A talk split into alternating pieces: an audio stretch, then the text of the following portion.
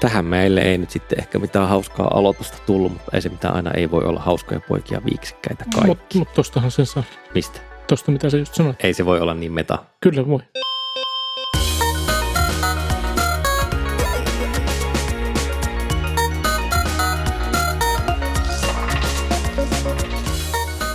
Tämä on Vikasietotila, podcast, joka ei häivy internetistä vaikka miten yrittäisit.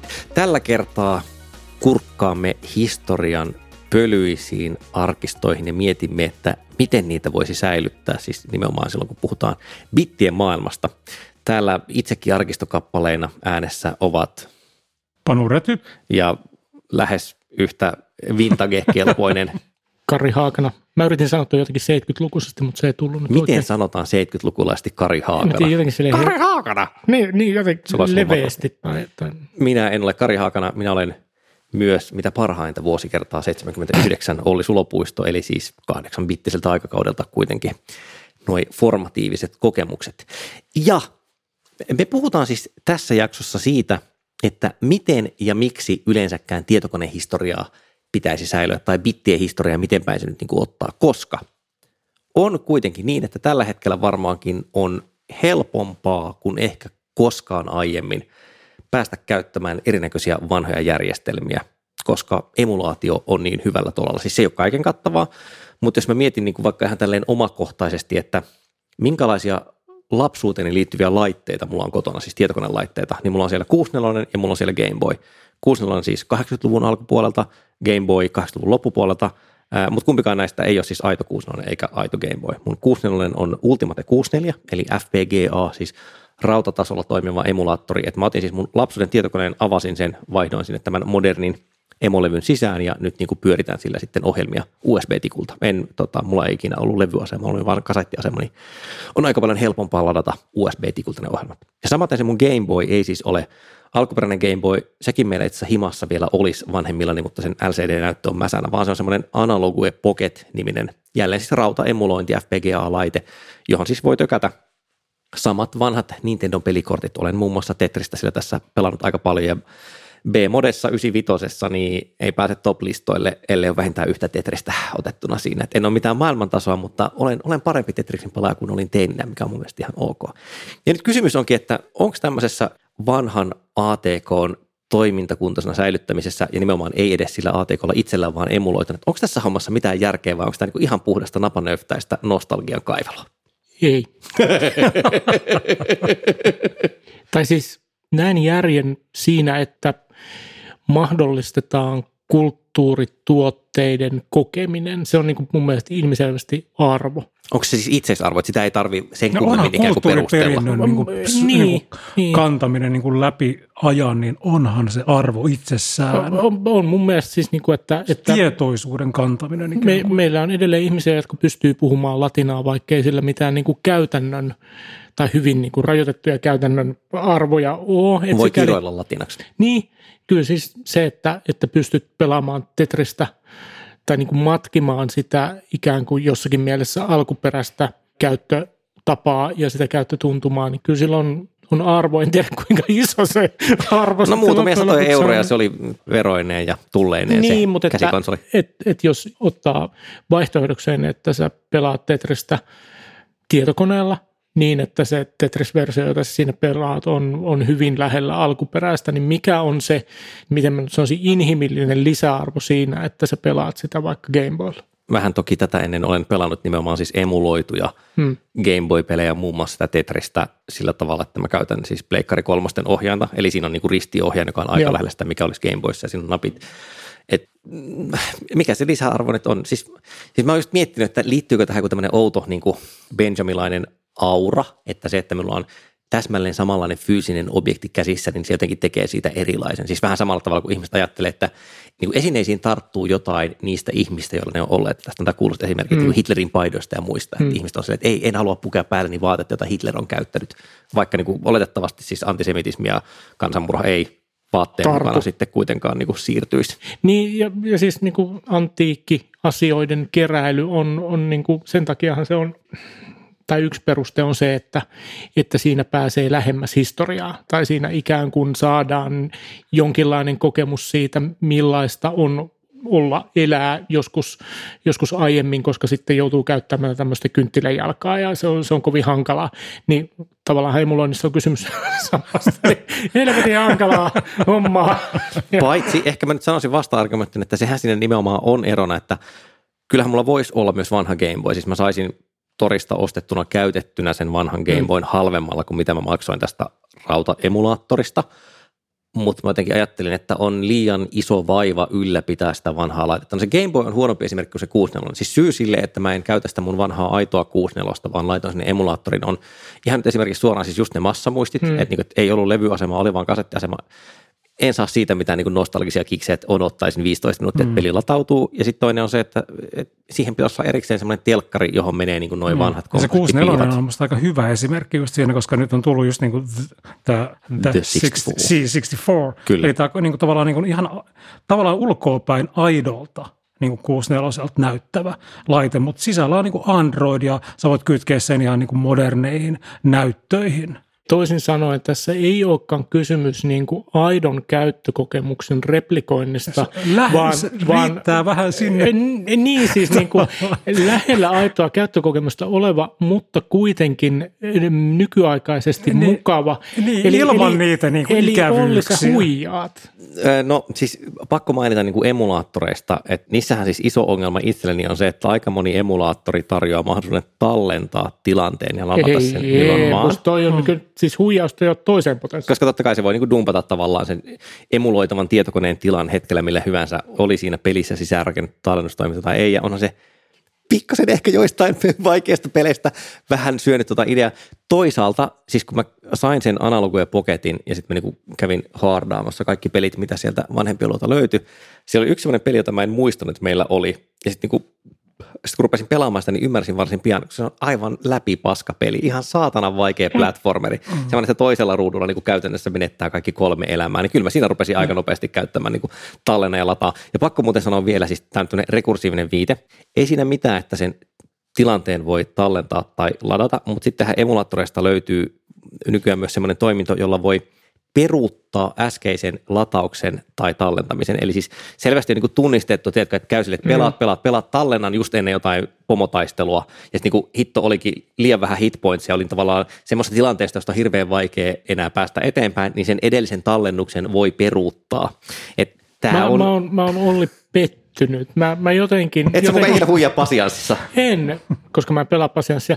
Mutta siis kyllähän niin kuin mun mielestä tähän... Niin kuin kulttuurikokemuksen säilyttämiseen liittyy niin kuin mun mielestä autenttisuuden vaatimus ja se, että sitten ne kaikki vaivat täytyy... No pitäisikö täytyy se niin olla, just kun mä muistelen, muistelen sitä jotain niin hemmetin basic-ohjelmien niin kuin hakkaamista. Kyllä, eli, eli pitäisi olla nimenomaan tallen, paperilla. Ta- tallentamista niin kuin johonkin kasetille. Kyllä, kyllä. Ne pitäisi joka kerta erikseen kirjoittaa siis kopioimalla vanhoista mikrobiteistä niin. Ja sitten tota, sinne pitäisi tehdä muutama kirjoitusvirhe ja ne ei toimi. Niin. Ja, ei, ja sitten jälkeen... Siis mun Mun mielestä siis kunnon larppaajat kutoo itse sen pellavakankaan, josta ne tekee sen paidan. Siis emulaattorit, nehän avaa semmoisen kiehtovan mahdollisuuden, että niillä tosiaan voi parannella tai muokata alkuperäistä. Nyt voi ihan valita vapaasti, mitä sanaa haluaa käyttää, että haluaako se ne niin kuin negatiivisia konnotaatioita sutkea vai ei. Ja tästä on niin kuin ihan mahtavia esimerkkejä löytyy sille, että jengi YouTubessa selittää. Vähän aikaa sitten tuli vastaan semmoinen joku ihminen, joka on siis koodannut koko Super Mario kuusikymmentäneljä uusiksi, koska ilmeisesti kun se on ollut launch-peli Nintendo kuusikymmentäneljä, niin siinä on jäänyt niin kuin vähän silleen raffeja palasia. Niin hän on siis... optimoinut sen. Niin, niin musta vaan niin siistiä, että joku on sille ottanut parikymmentä vuotta myöhemmin urakakseen, että no mäpä fiksaan ton vanhan pelin, koska eihän siinä niin kuin mitään tavallaan taloudellista hyötyähän siinä ei ole. Mä en tiedä, onko se puhtaasti semmoinen tavallaan nörttireaktio, että mm, ärsytti, mm. että se ei toiminut niin hyvin kuin se olisi voinut toimia. Mutta tämäkin, tämäkin niin, mun mielestä, mä, mä, mä oon, mä oon niin kuin autenttisuusnatsi, mutta mun mielestä toikin on väärin. Siis niin kuin, että jos me puhutaan niin kuin kulttuurituotteiden säilyttämisestä ja, ja siitä, että niitä, niitä ikään kuin säilytään tuleville sukupolville, paitsi että sitä säilytään mulle, niin mä, mä säilyn sitä eteenpäin, niin tavallaan tuommoinen niin paranteluhan on, on niin kuin kauhistus herralle. Tätä pulmahan pohditaan esimerkiksi kansalliskirjastossa. Niin kansalliskirjastohan tekee tämmöistä pitkäaikaissäilyttämistä myös digitaalisissa tuotteissa. Ja tota, onhan siellä niin kuin semmoinen yksi semmoinen, niin kuin mitä, mitä ne ovat joutuneet pohtimaan, että sanotaan, että siellä tutkijalla on käytössä joku niin kuin tuhatyhdeksänsataakahdeksankymmentäluvun niin kuin Word Perfectilla tai vielä kryptisemmalla jollain niin kuin Word Starilla niin kuin tehty tiedosto, niin silloin sen tutkijan pitäisi niin kuin ensiksi opetella käyttää, joka on siis DOS-käyttöjärjestelmässä esimerkiksi. Nyt sen tutkijan pitäisi ensiksi opetella käyttää sitä DOSia, sitten sen pitäisi opetella sen WordPerfectin tai WordStarin niin kuin komennot, jotta se saisi sen niin kuin ylipäänsä sen niin kuin dokumentin auki. Tämä on oikein. Tämän, siis historian säilyttäminen toki sinänsä tärkeää, en ole siitä eri mieltä, mutta mä sanoisin, että esimerkiksi tässä Super Mario kuusikymmentäkuusi tapauksessa, niin kun se ei korvaa sitä alkuperäistä, niin mä en näe siinä isoa Joo, ongelmaa. Joo, totta, jos, jos, niin kuin, jos meillä ei olisi enää yhtään alkuperäistä Super Mario kuusikymmentäneljä, niin sitten, mm. sitten niin kuin voisin ehkä lähteä barrikaadelle, nyt tyydy vaan Kyllä. rypistelemään otsaan. Koska siis samalla tavalla tässä viime aikoina joku oli tehnyt Doomista raytraceatun version. Silleen, että, ne, että, että valon lähtee toimii aidosti ja jne, jne. Ja siis tästä historian parantelusta se arkkityyppinen esimerkki, mikä yleensä otetaan esiin, on, on Star Wars-elokuvat, koska George Lucas oli sitä mieltä, että niissä niin kuin ikävällä tavalla näkyivät sen aikakauden teknologiset rajoitteet, tai niin se on sitä ainakin julkisuudessa perustelu, että nämä elokuvat ei tavoittanut sitä, minkä mä olisin halunnut niiden tavoittavan. Että jos mulla olisi mm. silloin ollut nämä keinot käytettävissä, niin, niin olisin tehnyt sen asian jo silloin eri tavalla, ää, mikä on musta semisti bullshit-selitys, mutta ennen kaikkea siinä on tietysti rasittavaa se, että, että kun niitä niin kuin alkuperäisiä mm. versioita ei ole julkaistu mitenkään kauhean hyvää laatuisena. Siinä tulee nimenomaan niin kuin tämä korvaavuusongelma tilalle. Sen, niin kuin, jotenkin sen niin kuin autenttisuuden niin kuin säilyttämisen tekninen pulmaan on niin kuin ihan tavallaan, puhutaan esimerkiksi bittimädästä. Mm. Että siellä niin kuin, tavallaan että siellä tapahtuu jonkinlaista niin kuin teknistä korruptoitumista niissä tiedostoissa, joka voi johtua niin kuin, tavallaan siitä, että okei, että se tallennuslaiteessa niin, jotain. Siis fyysisesti niin kuin, niin kuin se niin, hajoaa. Niin, hajoaa, tai sitten siellä voi olla ihan niin kuin, jopa kosmista taustasäteilyä. Kyllä, siis se on musta kauhean kiinnostavia. Niin. Vitsi, kun tätä esimerkkiä mä en muista kunnolla, joten tämä sopii just parhaiten podcastiin kerrottavaksi, mutta todellakin, että on semmoisia tapauksia, missä oikeasti kun on tosi herkät laitteet ollut, niin se on nimenomaan ollut kosminen taustasäteily, joka on aiheuttanut virheitä. Mä käytän tätä selitystä aika usein erilaisiin aiheuttamiin virheitä. Kosminen taustasäteily käveli sisään. Tämä ja ruokapaloi pannulla pohjaan, koska kosminen taustasäteily oli niin voimakasta. Niin siis mun mielestä niin kuin emuloimiselle, tai mitä se nyt sanoisi, että informaation säästämiselle sillä tavalla, että se on käytettävissä myös muulla järjestelmällä kuin se alkuperäisellä, niin sillä niin on tämmöiset ihan emulo... arkistointitekniset perusteet no, olemassa. Niin se emulointihan on niin kuin määritelmällisesti, se on niin kuin jäljittelyä. Mm, me emme ole siinä alkuperäisessä, kyllä. vaan me jäljittelemme sitä alkuperäistä. Kyllä. Ja mä huomaan olevani sillä tavalla niin kuin taas pragmaatikko ehkä vastana tälle sun purismille, että niin kuin just jos mä nyt mietin vaikka, että pelaan niitä pelejä, mitä olen pienenä pelannut, niin kyllä mulla riittää, että mulla on vaikka T A K kaksi peliohjaajan kädessä. Sitten mä kuitenkin katson sitä vähän erilaista näytöt, ei ole niin kuin kuvaputkinäyttö, hmm. vaan, vaan siis katson sitä kuitenkin niin kuin littanalta ruudulta. Toki silloin, kun mä, jos mä ajan Raspberry Pissa emulaattoreen, niin silloin mä laitan siihen päälle vielä semmoisen visufiltterin, että se tekee siihen siis niin kuin kuvaputkinäytön kaareutta ja sitten scanlineit, eli matkii, matkii kuvaputkinäytön tota, interlaceja, lomitusta. Miten siis äsken sä olit sille, että pitää olla autenttista? Nyt kun mä kerron, että miten saadaan tämä emulointi lähemmäs autenttista, niin alkaa huokailu. Si- no, mä onko no, semmoinen, että mitä en, että niin kuin ikään kuin myönnänkö koko ajan, että tämä ei ole autenttinen ja kaikki nämä pienet parannukset niin kuin vaan korostaa sitä niin, eroa. Niin, mun, mun mielestä siitä on kysymys, että et, et jos kerran huijataan, niin huijataan sitten rehellisesti, eikä jotenkin tolleen niin kuin puolivillaisesti, ja sitten puolivillaisuus lisääntyy, kun lisään tänne vielä jonkun Wunderbaumin, joka tuo tähän pelitilaani niin sellaista hienhajua, jonka tuotin, kun olin kaksikymmentävuotias. Ihmeellistä, ihmeellistä moralisointia jotenkin nyt tuodaan tähän. Mä olin vaan ihan, mä oon ratkaisemassa käytännöllistä ongelmaa ja sä oot silleen, että ei. Mä myönnän kyllä, että se on niin kuin, niin kuin vahva moralisoinnin mahdollisuus siis niin kuin siinä mielessä, että tai siis se kytkeytyy nimenomaan siihen, että että kuinka paljon ikään kuin luodaan uudelleen ja kuinka paljon käytetään alkuperäistä vanhaa. Jotenkin tämä on niinku se, se niinku kysymys. Mä haluaisin olla sitä mieltä, että tämä ei ole niinku hyvä huono akselilla tai, mm. tai niinku parempi huonompi akselilla, mutta kyllä se silti se jotenkin se vähän, niin, vähän, se vähän silti on. Menee sinne. Niin. No, mitä me ajatellaan esimerkiksi niinku Internet Archive, joka on tämä Brewster Caylin perustama, tämä niin kuin tallentaa verkkosivuja, mutta se tallentaa nykyään todella paljon kaikkea muuta. Se tallentaa myös pelejä.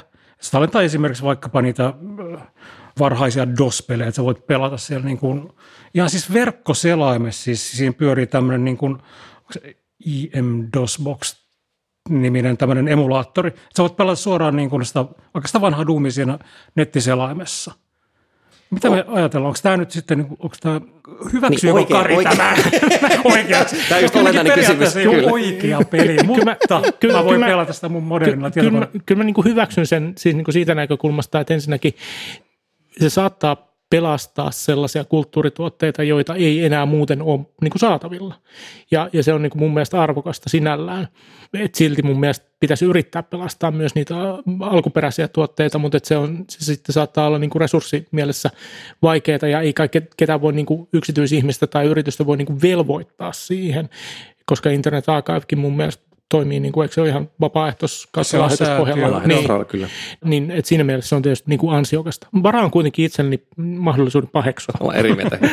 Niin siis onhan siinä semmoinen selkeä mittakaavaero, ja Suomessakin jos minkälaista on säilyttää toimintakuntoisena mm. jotain rautaa, ja siinä raudassa pyörivää softaa, on mm. ihan hiton eri asia kuin se, että pannaanko niin kuin emulaattoriin pyörimään joku vanha disk-image, ja sitten ne tekee vähintään just tommoisen helposti saavutettavuuden, ja sinänsä mun mielestä ehkä se painaa sit siinä vaassa enemmän, että et niinku yksinkertaisesti on useamman ihmisen on mahdollista kokeilla sitä, eikä tarvitse vaeltaa tyylin Tampereelle johonkin pyhättöön, jossa ensin vähän uhrataan vuohia ja sen jälkeen ehkä pääsee, jos, jos saa niinku kasettiaseman lukupäätä oikein säädettyä, niin pääsee pelaamaan jotain Uno muuttaa maalle hmm. tyyppistä peliä. Sitä voi todella niinku suositellakin niinku ja niinku kuulijoille, että käykää tsekkaamassa, siellä on niinku pelejä, että te voitte pelata suoraan siinä niinku Kyllä. Tosin niiden ohjaaminen, siinä taas tullaan sitten niiden ohjaaminen. No, se on, siinä on tietty pulma siinä, välillä, mutta, mutta välillä. Tota, joidenkin, joissakin peleissä. No entä sitten, jos jatketaan tästä samasta aiheesta, eli siis se, että kun just vaikka Internet Archiveissa on paljon vanhaa softaa, niin tota, nehän on useimmat kuitenkin ollut maksullisia ohjelmia ja semmoisia, mm. joilla teknisesti ottaen on vielä tekijänoikeus voimassa, että niiden omistajat eivät ole kaikki kuolleet, mutta siellä ne vaan niin kuin on sitten pyörimässä, niin onko tämä minkälainen ongelma sille, että pitäisikö meidän tavallaan, meidän on nyt joku kollektiivinen, ei me kolme, vaan ikään kuin ajasta, että pitäisikö jättää emulaattorit tekemättä, koska on niin selvää, että siihen sisältyy, liittyy niin paljon piratismia? Se on mun mielestä hyvä kysymys.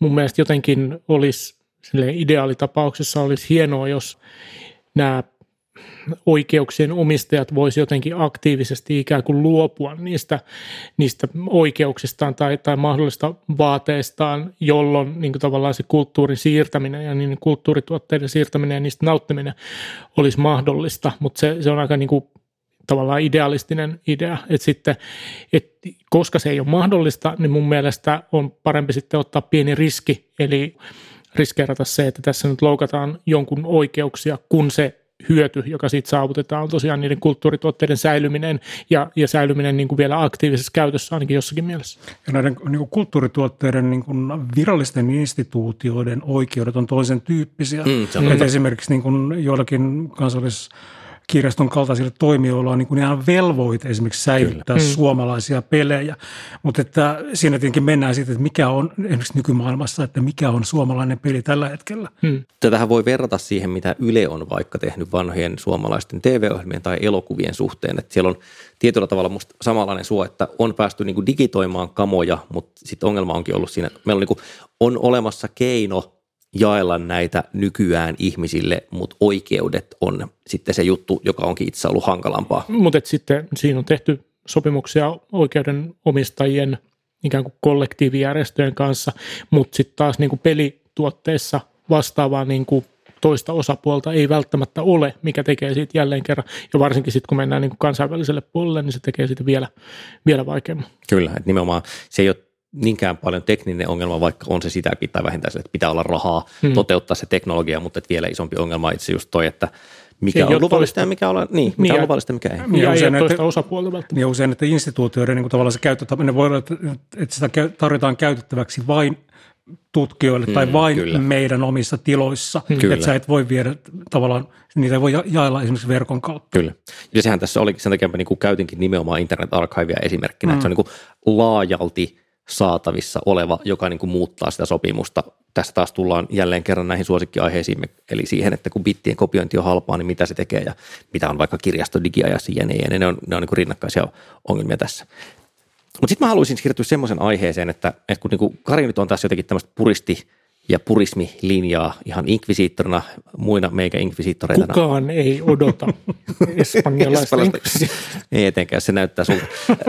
Mutta siis se, että et joo, kun ollaan tekemisissä tietokoneiden ja tietokoneohjelmistojen kanssa, ehkä nimenomaan nyt vielä niin softankaan, niin on tietyllä tavalla jo triviaalia kopioida ja säilyttää se informaatiosisältö, mutta niin kuin se tuossa aikaisemmin sanottiin, niin onko se sama asia? Niin kuin, että menetetäänkö jotain olennaista, kun otetaan se softa ja pannaan se pyörimään emulaattorissa toisaalla, tai, tai sitten jostain siirtää niin kuin jossain määrin just ohjelmistojen ulkopuolelle ikään kuin, mikä se olikaan sun esimerkki, se oli savikiekoista. Niin, savikiekoita, että periaatteessa ja, ja käytännössähän siis on mahdollista säilyä se musiikki tai, tai ääni, joka siellä savikiekolla on, ja siirtää se ääni niin kuin uuteen tallennusmuotoon, ja siinä ei niin kuin olennaista informaatiota katoa, vaan, vaan se niin kuin toistuu sillä samalla rapinalla mm, sitten vaikka C D:llä tai niin kuin digitaalisena tiedostona kun, silloin, kun sitä on soittu sitä savikiekkoa.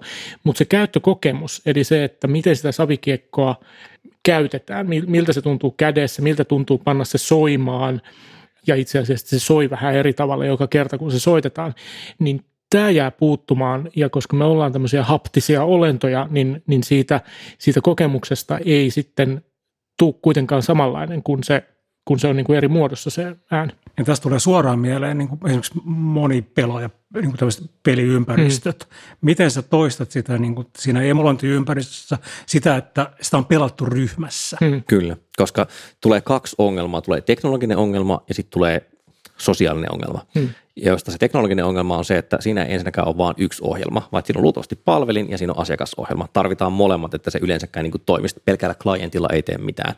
No sitten siitä on vielä se oma aliongelmansa, että todennäköisesti ne on semmoisia, että niistä on julkaistu monta versiota. Hmm. Että tavallaan, jos miettii nyt vaikka nimenomaan pelejä, niin joo, onhan niihin tullut niin kuin patcheja yhdeksänkymmentäluvun peleihin ainakin kasarilla, nyt ei vielä hirveästi, mutta niitä oli loppujen lopuksi aika rajallinen määrä, niin kuin, että on ihan mahdollista, että jos sulla on viisi versiota jostain pelistä, niin on niin kuin arkistoituna hmm. sata prosenttia sen pelin julkaistusta historiasta ja sitten tavallaan kehitysmateriaalit erikseen.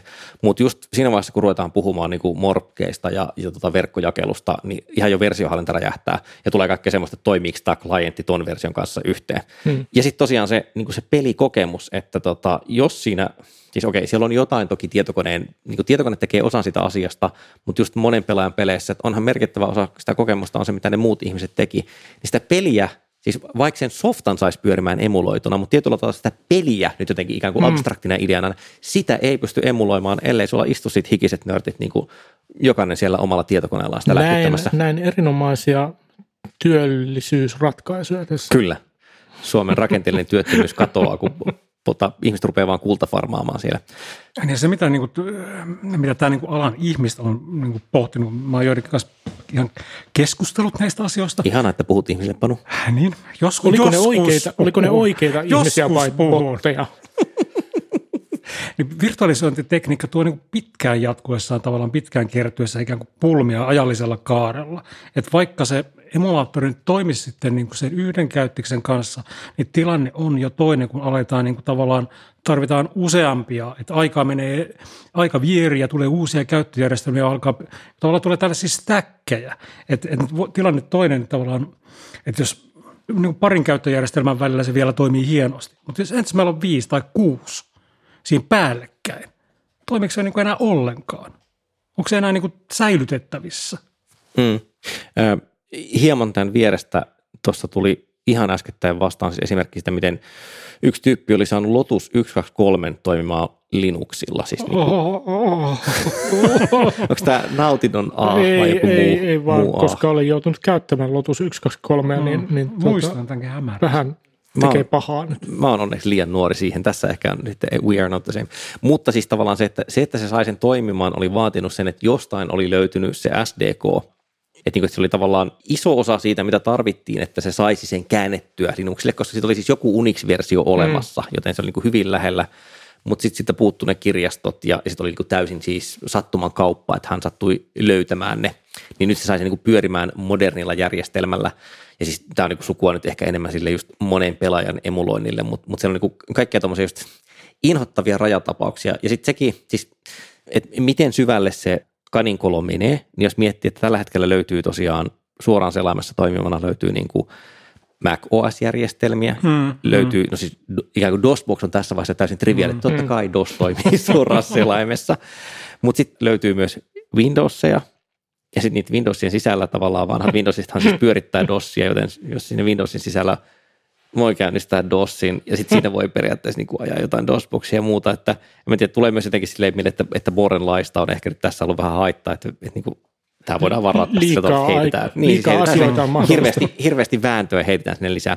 Äh, mun pitää sanoa vielä siitä käyttökokemuksen monistamisesta, siis tämmöinen aivan ihana esimerkki, kun en ole mitenkään hifiin tässä onneksi viime vuosina hörähtänyt, mutta ehkä ihan vähän. Niin, sä oot tota, keskikäinen mies, se tulee se tuolta kohta. Kyllä, se oli niin. Silleen, että onneksi olkoon olet neljäkymmentä, että tähystäisimme peräsuolen ja tässä on sitten hifiin harrastuskorkki. Kyllä, juuri näin. Niin tota... Kun on sitten tehty ihan tieteellistä tutkimusta ihmisten mieltymyksistä, niin on muun muassa vertailtu, että mitä mieltä ihmiset ovat vinyyliltä ja C D:ltä soitetusta musiikista. Tehtiin siis sitten kuuntelukoe, jossa soitettiin ihmisille C D:ltä musiikkia ja vinyyliltä musiikkia. Siinä saattaa olla vielä digimusiikkikin, mutta se ei ole tämän tarinan kannalta olennaista. Sitten kun kysyttiin, että mikä niistä kuulosti parhaalta, mistä pidit eniten. Siinä ei niin, niin varsinaisesti siis kysyttiin just, että mikä näistä oli paras vai että mistä pidit eniten. Ja sitten vinyyli nousi aika korkealle, mikä ehkä se ei ole yllättävää, siis siihen liittyy monilla lämpimiä ajatuksia. Mutta se, mikä oli nokkelaa, oli, että siltä vinyyliltä ei siis tullut analogista vinyylimusiikkia, vaan mitä ketku tutkija oli tehnyt, oli, että se oli ottanut C D:n, ripannut C D:tä sen sisällön, se sisältö oli kaiverrettu sille vinyylille, ja se vinyyli siis toimi ikään kuin, se toimi niin kuin digitaalisena äänilähteenä. Mm, mm. Eli, eli siitä tuli täsmälleen se sama ääni, mikä oli tullut sieltä C D:ltä. Mutta silti ihmiset, kun he näkivät, mm. että se tuli vinyliltä ja se laitettiin soimaan vinyliltä, olivat sinne, että tämä kuulostaa paremmin. Kyllä. Kyllä. Siinä ei siis ollut niinku mitään sellaista rahinaa, joo, mitä vinyliin kuuluisi. Ja tämä on musta niinku aivan siis superkiehtova esimerkki, että loppuviimeksi tietysti, jos kysytään mieltymyksiä, niin eihän sillä ole mitään väliä. Että jos olet sitä mieltä, että rahina on hyvä, niin rahina saa olla hyvä, mutta tota, aika usein ehkä tässä kognitio sit meitä vetää silleen vähän harhaan, että kyllä me niinku aika helposti projisoidaan fyysisiin esineisiin jotain semmoisia ominaisuuksia, mitä niissä ei ihan oikeasti vaan ole olemassa. Niin, Kari. Mä, mä, oon, mä oon samaa mieltä tosta, siis no, noinhan se on, mutta mä palaan siihen, siihen niin kuin antiikkivertaukseen, mm. siis siitä, että, että ihminen kokee saavansa jotakin siitä, että sillä on kädessään jotakin, joka on vanhaa, se kokee pääsevänsä lähemmäs jotakin kokemusta, ja, ja siis totta kai sitä käytetään myös hyväksi, eli että antiikkia väärennetään, mm. tai niin kuin tehdään niin kuin jonkinlaisia replikoita, että tämä nyt on, on ihan samalla tekniikalla tehty kuin se seitsemäntoistasadan luvun kynttiläjalka, joten tämä on hyvin lähellä tai käytännössä niin kuin identtinen sen kanssa, ja sitten ihmiset saa siitä jotakin kiksejä. Mä, mä sanoisin, tai mun tälleen jälleen ei-arkistoalan ihmisenä eikä niin kuin ikään kuin taidekauppa-ihmisenä tai provinenssi niin hirvittävästi kiinnosta, niin mä sanoisin, että niin kauan kuin se käyttäjä tai yleisö tietää, mm. että onko tämä alkuperäinen, autenttinen vai kopio, niin mä en näe siinä mitään ongelmaa. Mm. Että se on tietyllä tavalla niin kuin sen objektin ulkopuolinen ominaisuus, mm. joka tekee tämän. Siis heittääkseni nyt aivan toisenlaisen esimerkin, niin tähän liittyy siis vaikka väärennettyihin luksustuotteisiin. Mm. Että jos ne on tehty hyvin, niin no, niissä voi miten olla jotain eroa, eroa materiaalissa ja muussa, mutta niin kuin, loppujen lopuksi niiden siinä fyysisissä ominaisuuksissa on tosi vähän omina joo. eroja. Ja, ja siis niin kuin edelleen mun mielestä se ydinkysymys on se, että pystytäänkö me luomaan ihmiselle sellainen kokemus tai, tai siirtämään se kokemus, joka, joka on ollut tekniikasta, jota on käytetty seitsemänkymmentäluvulla tai seitsemäntoistasadan luvulla, ja että mitkä ne on ne keinot, joita siihen käytetään, ja kuinka paljon me hyväksytään ikään kuin niin kuin helpotusta niin. tietyssä mielessä siihen, siihen kokemukseen. Pitääkö saada tsäkärit sieltä töpselistä välillä? Pitää. Se on osa seitsemänkymmentäluvun elämää. Kyllä, ja pitääkö, pitääkö olla kynä, jolla sitten voi tota, ruveta kerimään sitä karannutta kasettia vähän takaisin siihen kelalle. Mikä, mikä H B se on? Kyllä, kyllä. Ö, mä ehdottaisin, että me tähän loppuun nyt vielä otetaan tämmöinen vakavamielinen katsaus siihen, että kun me puhutaan nyt A T K-asioiden ja nimenomaan softa-asioiden arkistoinnista ja nyt spesifisti netistä, niin vähän niin kuin tuossa aiemmin viitattiin, niin sehän ei itse ole enää ihan kauhean yksinkertaista. Et samaan aikaan kun tapahtuu se, että meillä on entistä enemmän arkistointivoimaa ja niin kuin teknisiä keinoja ja myös keinoja pitää vanhaa softaa hengessä, niin koko ajan niin kuin enemmän ja enemmän kamaa menee arkistoinnin tuolle puoleen. Ihan niin kuin teknisistä syistä, että ei niin, että sitä ei pystyttäisi emuloimaan, mutta siihen ei päästä käsiksi. Et esimerkiksi sanomalehdethän tuppaa olemaan ymmärtääkseni hieman sellainen, että, että koska moni sanomalehti toimii niin, että netissä julkaistaan jotain, tai miten tämä nyt muotoilisi. Tässä tullaan niin jotenkin taas siihen client-server-asetelmaan. Ei ole olemassa jotain yhtä asiaa, yhtä ohjelmaa, jonka voisin kopioida ja mm. arkistoida itselleni, vaan niin kuin, tämä on jatkuvasti päivittyvä sisältö, joka on niin kuin jonkin sortin hetkellinen dumppi, mitä siellä palvelimella sattuu olemaan. Niin miten hitossa tuommoista ö, pitäisi arkistoida? Nimenomaan ehkä niin kuin se käyttökokemus säilyttää. Onko tämä niin kuin vaan sitten ratkaisematon ongelma? Niin siis sanomalehtien ja aikakauslehtien ja tämän tyyppistä niin kuin, periaatteessa niiden verkkosivustot pitäisi saada kaikki talteen. Mutta niin, voisi tämmöinen skreippaa periaatteessa niin kerran viiteen minuuttiin. Tavallaan no, teoriassa näin, mutta se teettää, niin kuin ne julkaisumenetelmät on äärimmäisen hajanaisia, minkä takia se, niiden niin kuin tämmöinen niin peruskreippaaminen ei ihan noin vaan onnistu. Niin, se on niin kuin, siinä nimenomaan se on sille, että se periaatteessa on teknologisesti helppoa, mutta mittakaavan takia se ei ole ihan helppoa. Joo, ja julkaisemisen tekniikka kehittyy koko ajan, eli se tavallaan ne tallennusmenetelmät tulee koko ajan laahaa perässä. Minkä takia tässä on niin kuin tavallaan, joudutaan koko ajan vääntämään, tavallaan alan ihmistä vääntävät kättä julkaisijoiden kanssa, tai keskustelevat parhaista mahdollisista tavoista ratkaistava pulma. Ja, ja sitten varmaan tullaan niin kuin erilaisiin taloudellisiin kysymyksiin, että, että kuinka paljon niin kuin tallennettua historiaa on ikään kuin tarpeeksi, jotta tulevat sukupolvet pystyy ymmärtämään sitä, että tarkoittaako se, siis ideaalitilanne. No minun blogini että, ainakin pitää olla arkistoitunut. Niin, kyllä minulla on digitaalinen testamentti, jossa määritellään lapsille, jotka tulevat kuolemaan häpeästä ja, ja ylirasittuneisuudesta. Sen jälkeen, kun he lukevat blogisi arkistot. Niin, kyllä. Ja sen testamentin, että mitä kaikkea pitää säästää. Mutta kuinka paljon siis on, on ikään kuin tarpeeksi säästettyä sisältöä tai tarpeeksi säästettyä kulttuuria, kuinka paljon sillä on arvoa, että, että sitä otetaan sitä dumppia viiden minuutin välein. Kansalliskirjastohan kerää siis jonkun kaksikymmentäviisi teraa vuodessa, koko ajan, kerää mm. koko ajan. Vain kaksikymmentäviisi teraa, ei niin, kuulosta paljon. Ei, ei se niinku tavallaan kuulosta. Tälleen, niin. Jos miettii, paljon sitä on himassa. Mutta se on koko ajan niinku kasvanut se määrä. Mm. Mä katsoin eilen uutisia, siis semmoisia, niinku, joita lähetetään siellä broadcast-verkossa valkoistoissa päivänä. No anyway, siinä oli siis niinku esimerkkinä roomalaisten viiniamforat, jotka siis ne amforat on ollut niinku kertakäyttökamaa. Siis niinku, että niihin on pantu viiniä, viini on juotu, sitten se on heitetty jonnekin tiensyrjään ja, ja se on siinä. No nyt periaatteessa niinku jokainen tämmöinen amfora kertoo meille periaatteessa jotakin antiikin kulttuurista, joten ne pitäisi kaikki säästää. Mutta niitä amforoita on ihan vitusti joka paikassa.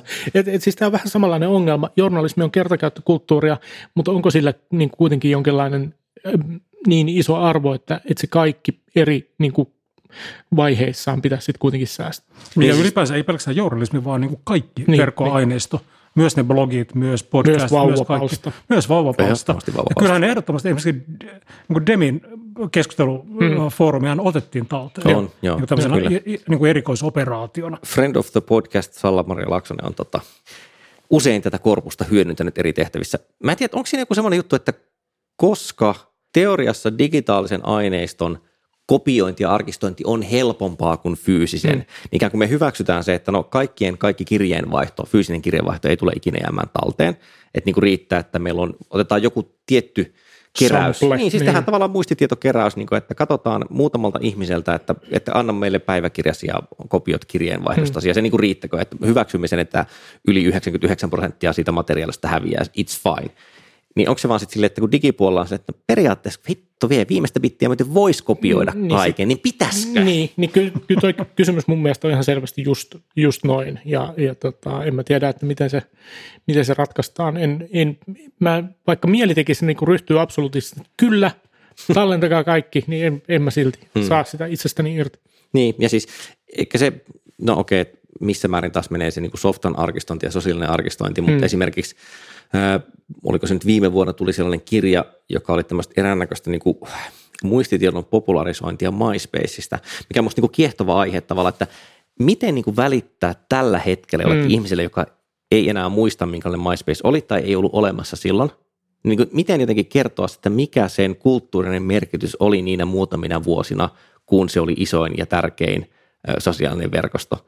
Että eihän siihen pelkästään riitä jotenkin just se, että olisi tallennettuna pari MySpace-sivua, vaan mm, se vaatii mm. sinne semmoista hiton kulttuurista selitystä niin ja taustalle, että Plot. näin tehtiin koska ja tämä oli tyypillistä tai tämä käyttäjä on tässä epätyypillinen, että, niin, että jos sen haluaa just sen merkityksen säilöä, mm. niin pelkkä se informaation säilöminen ei ehkä. Niin, se on liian valtava määrä metatietoa. Kyllä, kyllä. Ja siis nimenomaan niin kuin, ei metatietoa edes siinä A T K-mielessä, vaan just semmoista, että mm, tätä mm. tämä tarkoittaa. Niin, niin se on kulttuurista metatietoa.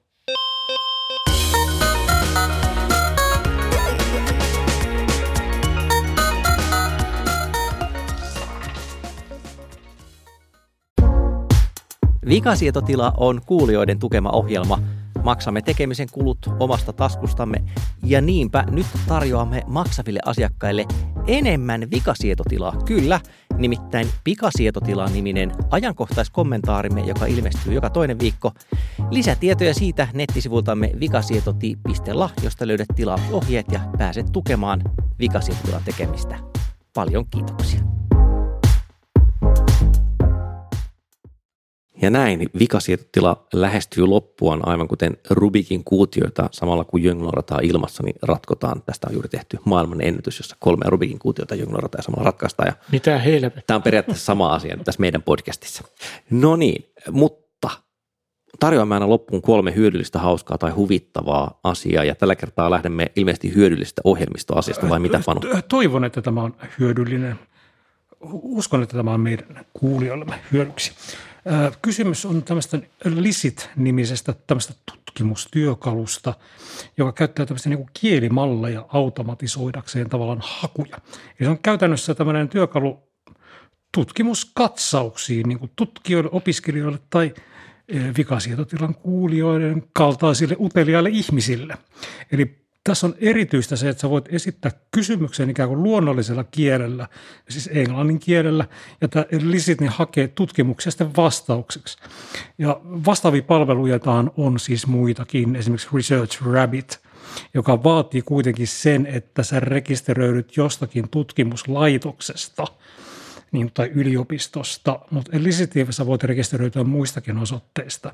Eli sä esität kysymykset ja se hakee niin kuin ne asiaan kuuluvat tutkimukset yhteenvetoineen. Jos tarjolla on P D F-tiedosto, niin tarjotaan myös linkki siihen. Tämä luonnollisen kielen käsittely antaa siis sen tyyppisen edun, että, että vaikka se kysymys ei osuisi tarkalleen niin avainsanoihin, se järjestelmä on rakennettu niin, että se pystyy tulkitsemaan tavallaan sitä sun kysymystä. Ja se generoi myös, myös tavallaan tutkimusten abstrakteista, eli tämmöisen oman tiivistelmänsä liittyen siihen sun kysymykseen, mikä on aika nokkelaa. Ja sitten viitteet voidaan ladata esimerkiksi Zoteroon tai muihin tämmöisiin niin kuin lähteenhallinnan työkaluihin. Ja siinä on paljon muitakin niin kuin ominaisuuksia, filtteröintiä ja niin edelleen, mutta kannattaa siis tutustua Elicit tai Elicit. Mä taas ajattelin kertoa siitä, miten välillä helppokääntöisyys, helppokääntöisyys eli helppokäyttöisyys kääntyy. Tämä, on, tämä sanomalehti on erinomaisen helppokääntöinen. Kyllä, tai jos joku, jossain asiassa on vaikka kuusi pyörää, niin se jokaisessa pyörässä on oma nivel, niin se ehkä kääntyy mm, helposti. Kyllä. Mutta siis olin sanomassa, että helppokäyttöisyys voi kääntyä itseään vastaan. Nimittäin kun Applella on tämä näppärä toiminto, jossa voi siirtää toimintoja automaattisesti esimerkiksi kännykästä tietokoneeseen ja vice versa. Ja mulla menee aina sekaisin, kumpi niistä on continuity ja kumpi niistä on handoff, joten mä aion väittää, että se on kumpi näistä. Mutta siis käytännössä se yksi asia, mitä esimerkiksi tapahtuu, on, että kun mun iPhone soi, jos mä en vastaa siihen tarpeeksi pian joko puhelimella tai Apple Watchillani, niin sitten mulla ilmestyy myös pieni äh, ikkuna tonne MacBookiin, että, niin kuin, että nyt sulle soitetaan. Ja sitten mä voin vastata siihen tietokoneella, niin se käyttää tietokonetta niin kuin Bluetooth-kuulokkeena. Puhun tietokoneen mikrofonin, kuulun tietokoneen käyn kaikki. Tota, se on periaatteessa ihan tosi hyvä juttu. Siinä on vaan yksi sellainen pieni ongelma, joka on se, että mulla aika usein soi musiikki. Jos mä niin vaikka työskentelen, joku soittaa, niin sitten mun ensimmäinen reaktio on se, että mä pysäytän sen musiikin ennen kuin vastaan puhelimeen. No syystä tai toisesta ainakin tällä hetkellä se toimii niin, että siinä vaiheessa kun mä painan ää, näitä näppäimistöä, siis tota pausea eli funktion F kahdeksan, niin se ei suinkaan pysäytä musiikkia, siis se ei lähetä Spotifylle pausetoimintaa, vaan se lähettää sille puheluikkunalle vastaa puheluun toiminnon, jolloin siis olen vastannut puhelimeen tietokoneella niin, että musiikki edelleen soi.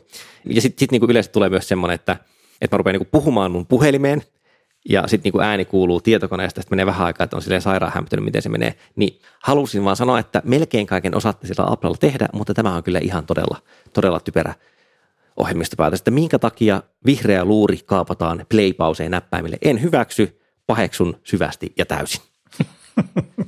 Kari, johdataan meidät vielä tiedon ihmemaahan.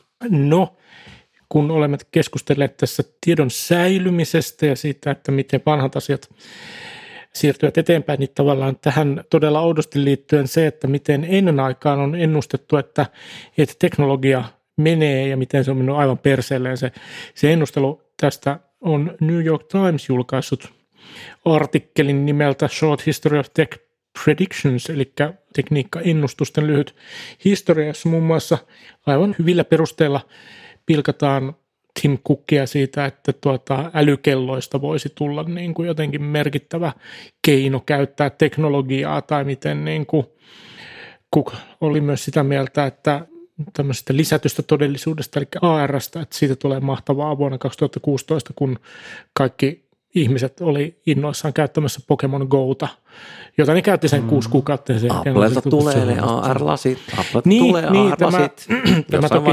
toki liittyy siihen, että tota ne A R-lasit on Applelta tulossa, ja tämä on tietysti myös se konteksti tälle, mm, tälle tota artikkelille, koska tämä on julkaistu juuri samalla viikolla, kun Applen kehittäjäkokous oli.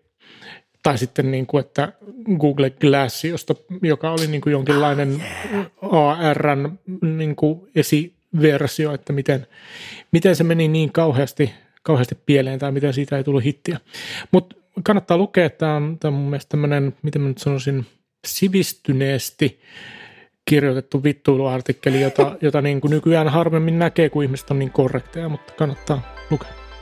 Ja näillä nuoteilla saattelemme teidät taas kuulijat tilaan, jossa teillä ei ole meitä enää läsnä. Nämä menee koko ajan omituisemmin, kun me on loppupuheet. Jossain vaiheessa pitää vaan luopua näistä tai kirjoittaa ne ylös.